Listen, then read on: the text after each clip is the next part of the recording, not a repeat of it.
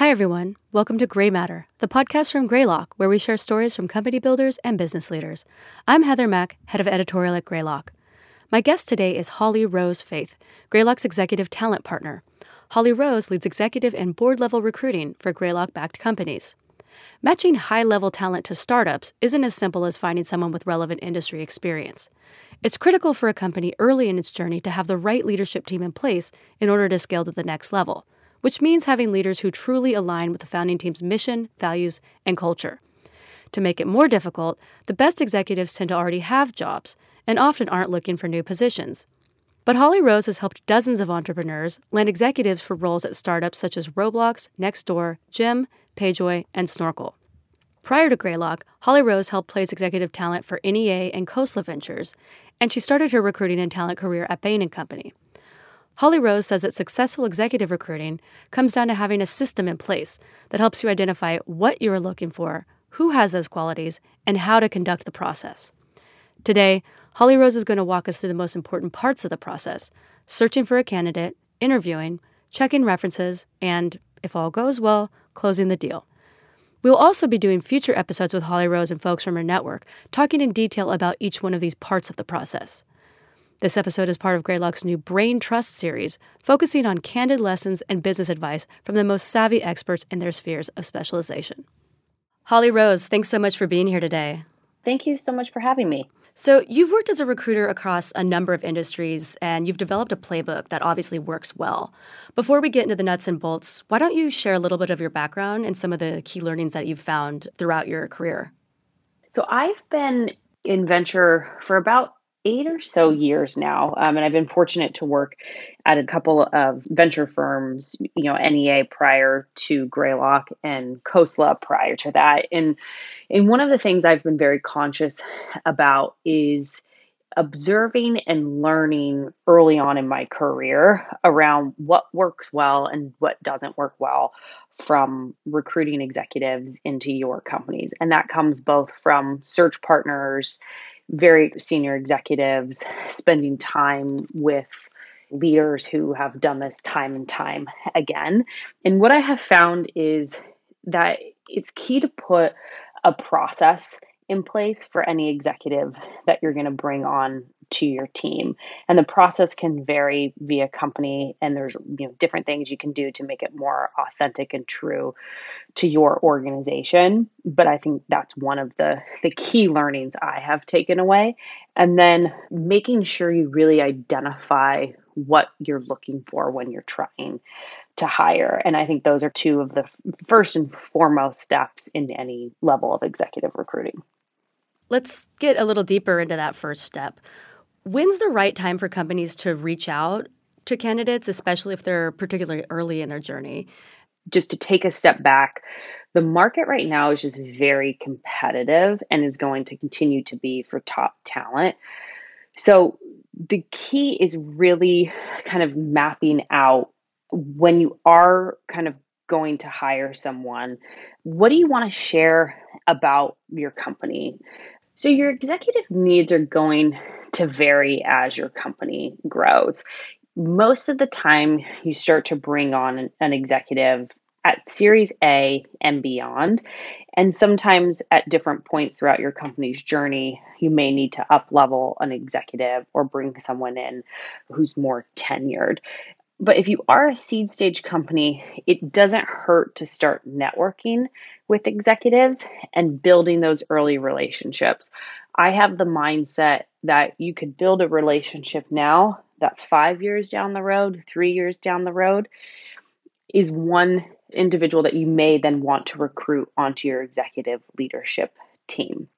And to the question you asked, what should a company be prepared to share and what should they be doing before the search? So, if we just start with the company piece, I'm a big fan of writing out what is the context that you're going to want to share with any executive you engage with, whether it's for networking or for an executive search.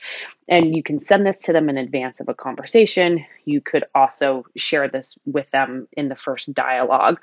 But what you really want to cover is like one, what is your company's mission? And you know, one or two sentences. This often works well to then build into the story of why does your company exist? How did it start and what are you trying to solve for?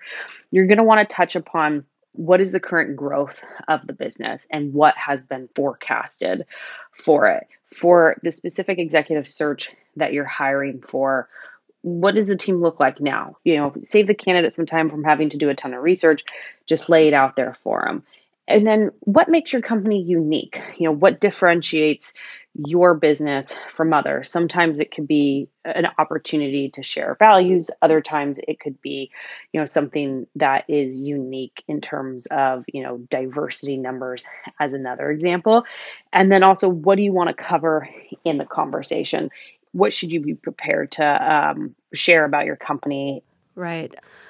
Companies that work with Greylock and other VC firms that have an in house talent team have access to a lot of recruiting resources. But what about companies who are going at it alone? Should they try to find a search partner? So these are all very kind of personalized questions you have to decide on your own. If you do partner with an executive search firm, they take a lot off your plate in terms of helping with the scoping out of the role, building a market map of candidates, doing the outreach to candidates. But I've also seen plenty of companies take that upon themselves. Within the Greylock portfolio, I can tell you we have some companies that work with retained search firms, we have other companies that don't, and then we have companies that do a hybrid of both it really depends sometimes on the function you're hiring for. If you do have investors, you know, at this point, many VC firms have a talent partner or a broader talent function. So you can also leverage your resources, reach out to the talent team and say, hey, I want to put together an interview guide for this upcoming position and a scorecard. Can you spend some time with me kind of walking through what you've seen? Do you have any samples that you can share? And then go through it in real time with them and get their feedback and see is there something you need to tweak? Is there something that you need to add? If you do feel really crunched on time, which many companies do, working with a retained search partner is a great option because they do take a lot of that lift. They also have a fair amount of relationships with the executives that you're going to be targeting. So the timeline of trying to recruit an executive could be much shorter when you do partner with a retained search firm versus doing it on your own. But it's really a personal decision pending the role and, and the function and, and what you're optimizing for. One example within the Greylock portfolio is an enterprise technology company of ours in the data space that wanted to find a very senior VP of engineering. And so they did partner with an executive search firm and gave a very defined scope of, hey, here's what we're looking for. And we ended up finding the executive probably within about 45 days or so, which in the executive search timeframe, 45 days is actually relatively quickly. You tend to see more of an average of 90 days. Now, on the flip side, there's another Greylock portfolio company in the last year that wanted to bring on a VP of people and they had a very narrow scope in terms of what they were targeting.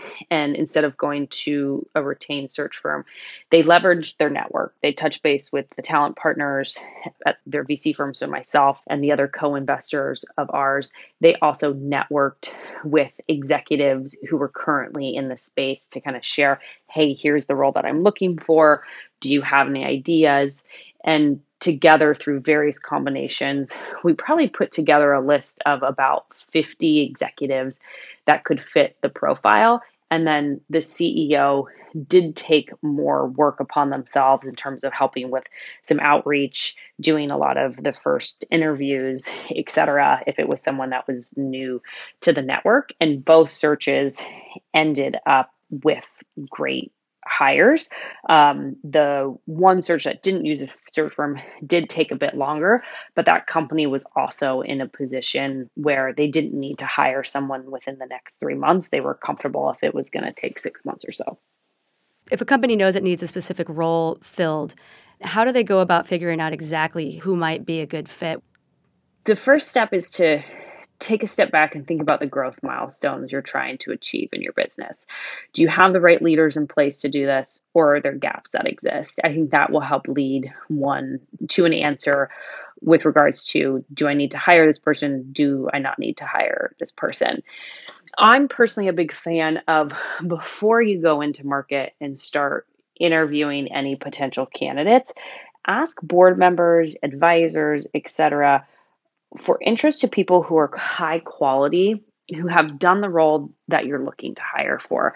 I often call this calibration candidate. So at Greylock, before our founders start meeting with an executive search firm or start meeting with candidates, we introduce both executives from within the Greylock network and from outside of the Greylock network to just spend time with the founder CEO. It allows the founder CEO to ask any question that they want. We also have various interview guides that we put together around different functions that they can use and leverage to kind of find out more details but it allows you to kind of get a parameter with regards to what should I be looking for? What's the feedback that I'm hearing from other executives who have done this role before? Other times, people will reach out blindly on LinkedIn to executives. You can share what you're trying to accomplish. I know, pending kind of what's you know how busy people are, your your response rate may be low. Sometimes it's not. There are so many impressive people in these fields. It's easy to imagine that once founders know who the best is, they want them for their company. How should they balance their efforts in trying to land those top dream candidates who might be extremely unlikely to even respond to them with trying to gather a roster of more attainable candidates? What's realistic? When you kick off a search, and you've done the calibration piece, you know what you're going to hire for based off of your scorecard when you do go to market and you start meeting with candidates, you want your first four or five to have some similarities in the profile, but to also have some differences.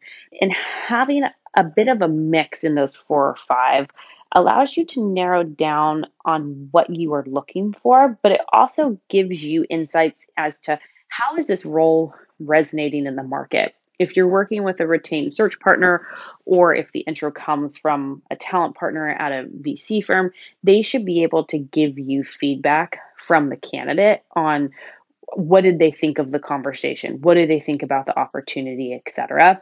And what you'll be able to, to gain across kind of those four or five, and I call it the first slate of candidates, is are you going to be in a position to hire someone that maybe you didn't think you could hire because they've done the role before, they're very seasoned in their career, but they're really interested about the space. Or based off of what needs to be done in the role, maybe it's someone who's more of an up and comer where they meet, you know, 8 of the 10 criteria that you're looking for, but then there's two areas in which they would be growing in on that role. And that's some of the things you'll kind of start to decipher from those conversations.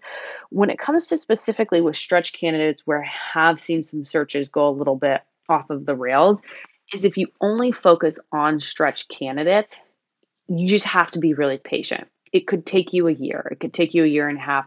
Often, stretch candidates are relationships that you're going to cultivate over time. You're probably not going to enter them into a formal interview process right off the bat. You're going to get to know them over coffee. You're going to meet with them a month later for coffee again, and you're going to more slowly try to pull them into your business. And that's just partly because of one, where they are in their career, but two, just reflective of the market right now, just given how many opportunities there are for an executive. If a company's not necessarily what they were looking for, it may take them time to start to see the bigger picture. But my advice is to not give up. Like if there's someone you really want to hire, just kind of keep going for it, keep cultivating that relationship. And, you know, could be two years down the road or so, and, and you get them. Let's talk more specifically about interviewing, starting with who should be doing it? Well, if we talk about the first interview, you, as a CEO founder, want to be doing the first interview. If you're working with a retained search partner, they'll do the first interview in terms of getting someone's full background history. The talent partner at the VC firm will also have that too.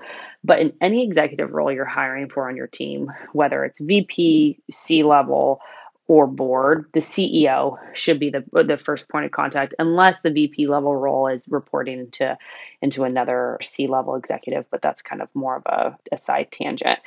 And from there, as a CEO founder, you want to spend as much time as you can with the candidate up front, not only to evaluate for yourself, but also to kind of build the trust and rapport should you determine that is the right executive for you.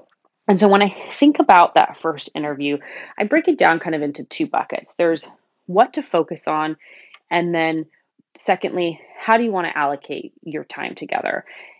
To the first part of what do you want to focus on? You got to kind of get into the mindset of like, what is the candidate's mindset? What is the impression that I want to leave with this candidate? And then what are the outcomes I want to take away from this conversation that are going to allow me to determine was this a good first interview? Was this not a, a good first interview?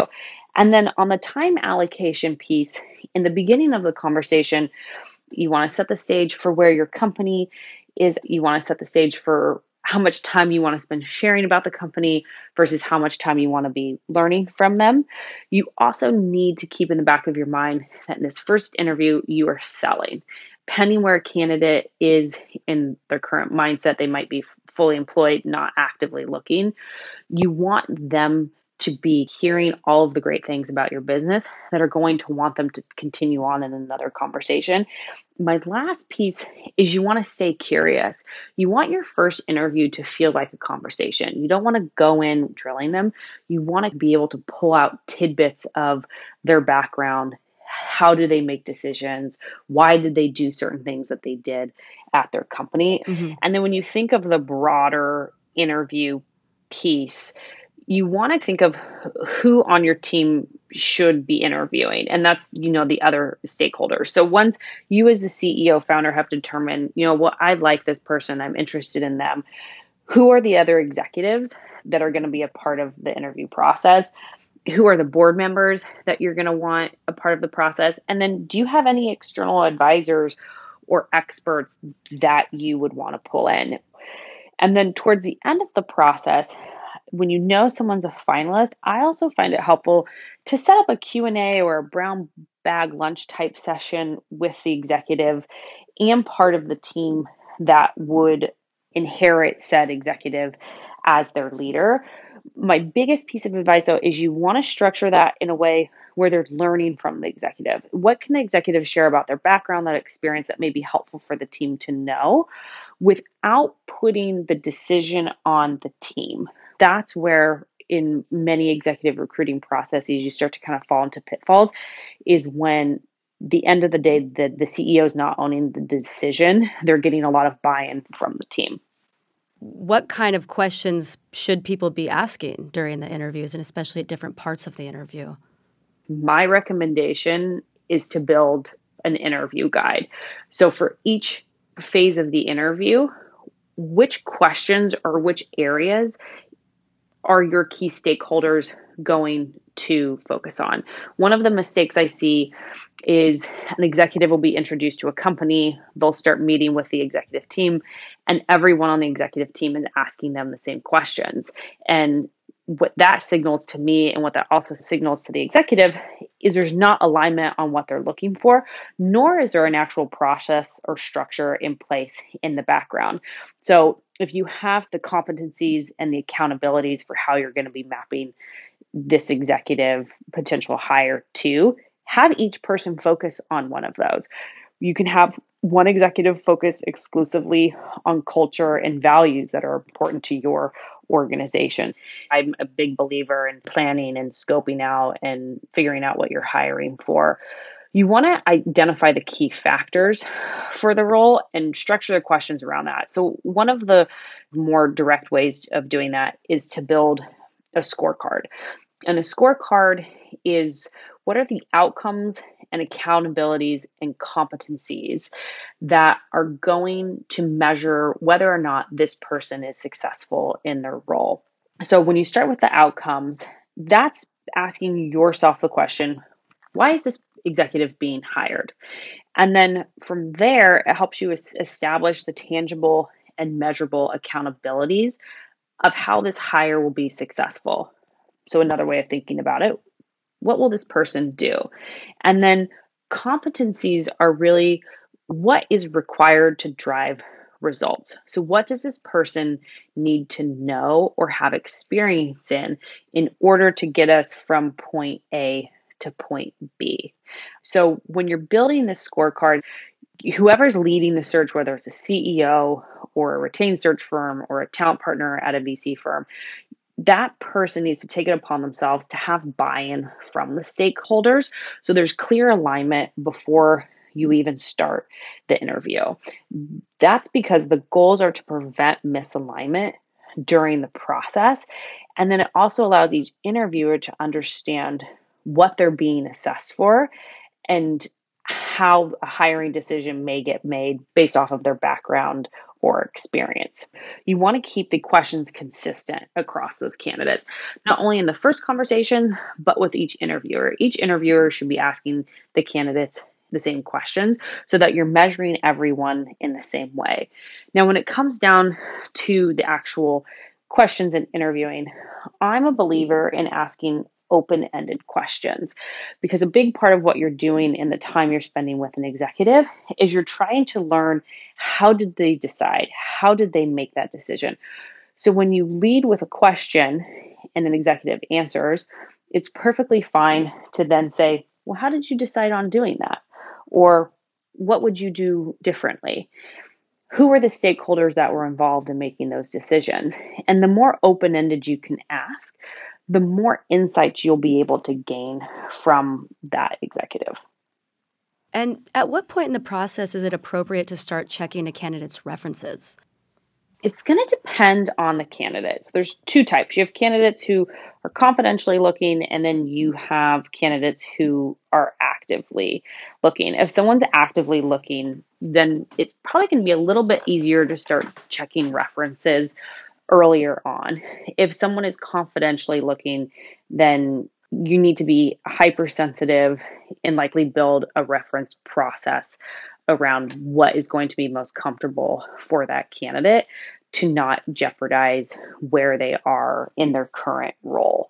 One thing that kind of helps lead to just overall positive signal if you are kicking off a search and you're asking for various ideas of executives of hey you know are there people you have worked with are there people you would advise that I talk to, etc. You can kind of start to get a little bit of positive signal. I wouldn't call it a reference, but it is a good indicator of, you know, people's outlook on said person and their skill set. One of the things like I always stress in the searches that I'm involved with with with referencing is you don't want to do any level of referencing if it's going to jeopardize someone. I've seen countless times that people reach out to someone to get a data point, not thinking about one, how does that get back to the candidate? And two, does that put them in a compromising situation with regards to where they are? If there's an example in which you're meeting with an executive and you're you know very close to someone that they formerly worked with i err on the side of transparency around hey you know we have a couple of overlaps in our network of people you've worked with that we've worked with. Would you mind if i kind of touch base with them? And that gives the candidate an opportunity to then say yes or no. Do they feel comfortable? Do they not feel comfortable? If you know there's a dynamic between someone you mentioned and an executive it also allows them to be in a position to say, hey, feel free to talk to them, but here's my perspective on that situation as well. What are some of the fundamental questions they should be asking references?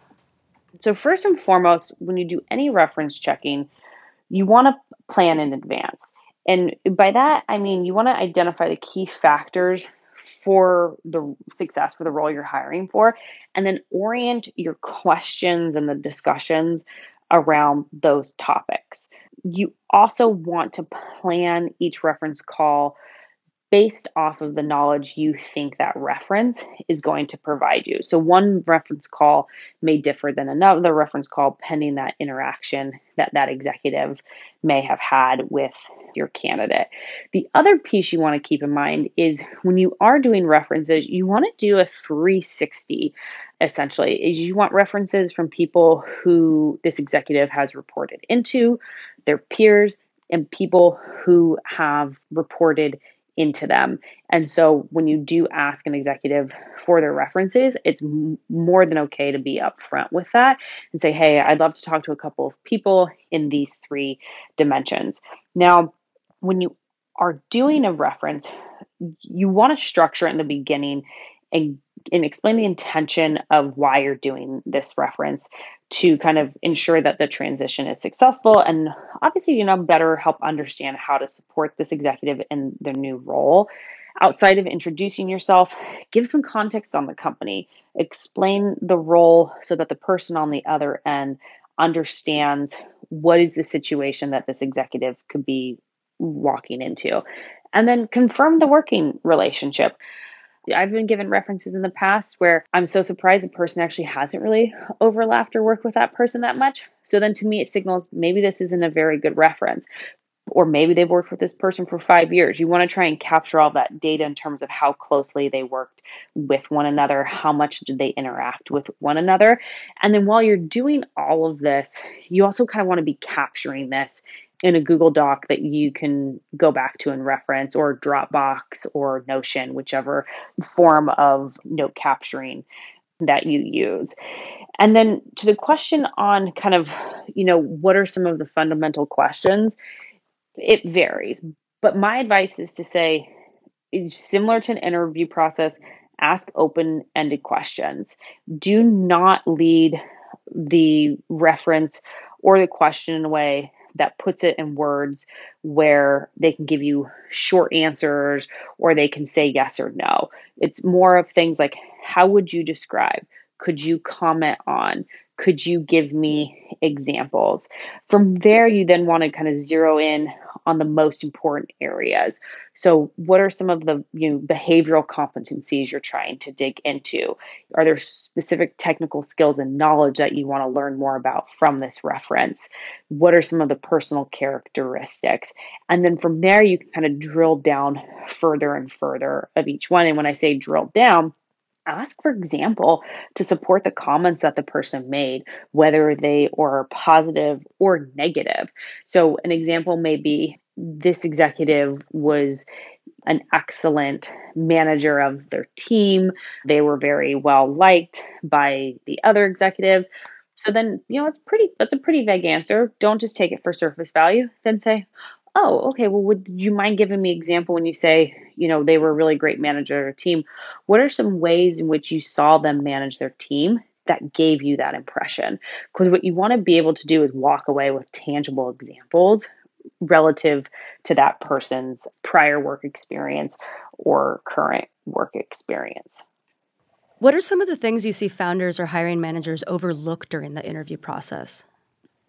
To summarize some of the things that we've just already touched about kind of earlier on in our conversation, Heather, is not having a scorecard, not mapping out the interview process.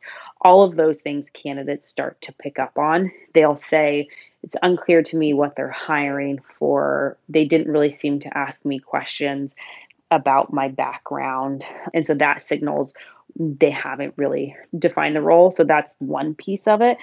I think the second piece is the lack of follow up. So even if you meet with an executive and you decide, you know, maybe I don't want to hire this person right now or they're not a right fit or you do or you did have a great conversation and you want to continue on with them you need to immediately follow up you need to show appreciation for their time at the end of the day you want to leave that executive with the best possible impression of your company, whether or not they did well in their first interview. And so that happens both in how you treat them during the interview process or a first conversation, but also in the follow up that you do. Do you just have a conversation and then never touch base with them?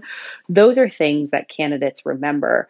I've seen examples in the past of it was a CMO search. It had been going on for a while and it started to kind of have a negative effect on the company. One, because the founder wasn't following up after he met with executives. But then two, you know, the the CMO community is relatively small at times, pending kind of, you know, if it's consumer or if it's enterprise, if you're, you know, what's the scope of the role. And so different executives knew, okay, you know, this company talked to this person, this company talked to this person.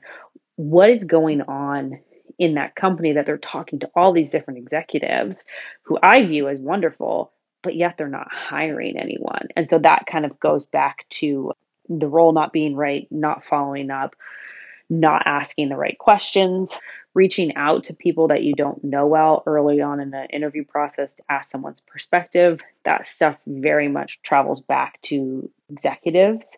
But then on the flip side, I've seen sometimes in instances where a founder's not picking up on yellow or orange flags during an interview process that maybe this isn't the right executive for them. Like they have incredible experience, but they're saying certain things about how they treat their team and they're taking it at surface level versus digging into it further. So it kind of goes on both sides, both from the candidate experience, but then also for a founder picking up on on certain cues that may signal this person may not be right I've also seen missed opportunities of not moving quick enough on a candidate where you do interact with someone who is excellent, but you decide, I want to see five more people, which is fine. It's 100% your choice, but that doesn't mean that executive is going to wait around. So sometimes there's a timing piece too that gets overlooked with regards to, you know, a candidate's timeline. So the most important part, what can you advise on closing the deal? It's a great question. So you get a candidate towards the end of a process, and in an ideal scenario, you want to have two finalists because if your first finalist doesn't close, like your top choice, you have someone you're equally just as excited about, but maybe there's some like slight nuances as to why they're not your number one. So that's kind of just a process touch point. First and foremost, you should not extend an offer to a candidate if they haven't given you the signal that they want the job. This is something that you can test. It's something a search partner can test, a VC talent partner can test. But there's hypothetical ways if you are working with a retained search firm or if a talent partner where that person, because they're more of a neutral third party, could say, look, they're really excited about you. How are you thinking about the opportunity, right? So you want to get into the mindset of would this candidate accept the role? If they do, you need to know their comp expectations and what's important to them. Are they optimizing for higher cash? Are they optimizing for equity? Are there certain thresholds they have, maybe because of a family or a current life situation that you have to be conscious of?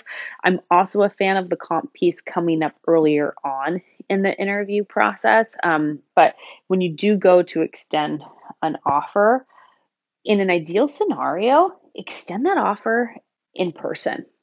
Meet with that executive one on one. Tell them why you're excited about them joining the team, how you think they're going to contribute to the business, and hand them the offer in person. Right now, it's a little bit tricky in in our current world, but if there's a you know safe way of doing that, I advise on that.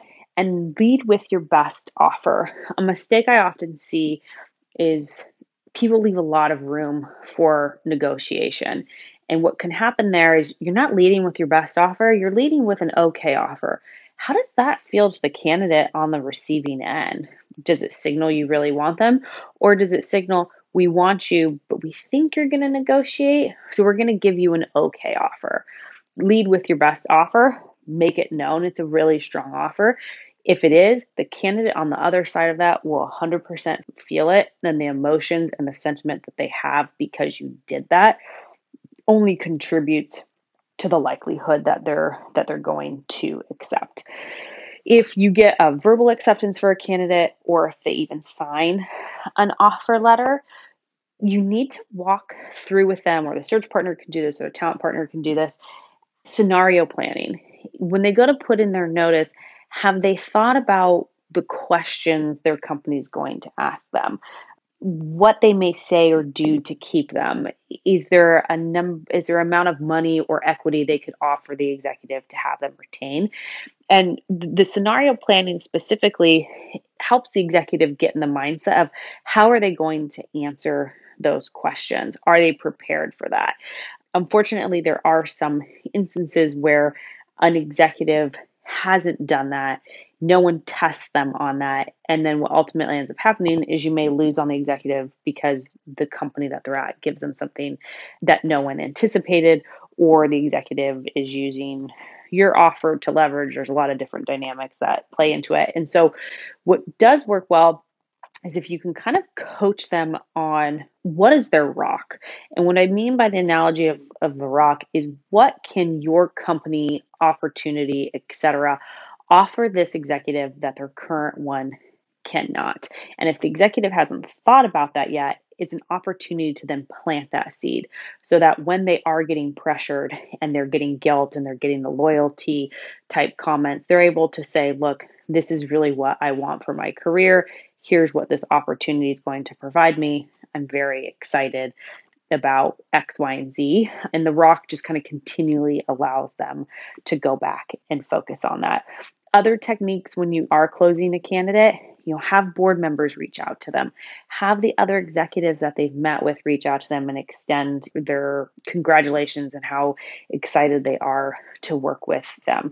Another piece is you know, you and the other executives and the board members, et cetera, have spent a lot of time getting to know this executive. What are their interests? Like what are their hobbies? Is there is there something special that you could give them when you extend the offer that signals, hey, we we really want you outside of the offer, but we also think we know you as a person. So here are tickets to a baseball game or tickets to a museum or something that a gift card to a sporting goods store because this executive likes to run. I mean, there's so many different things you can you can do there, but it's showcasing, hey, we know you as a person and we want to recognize that.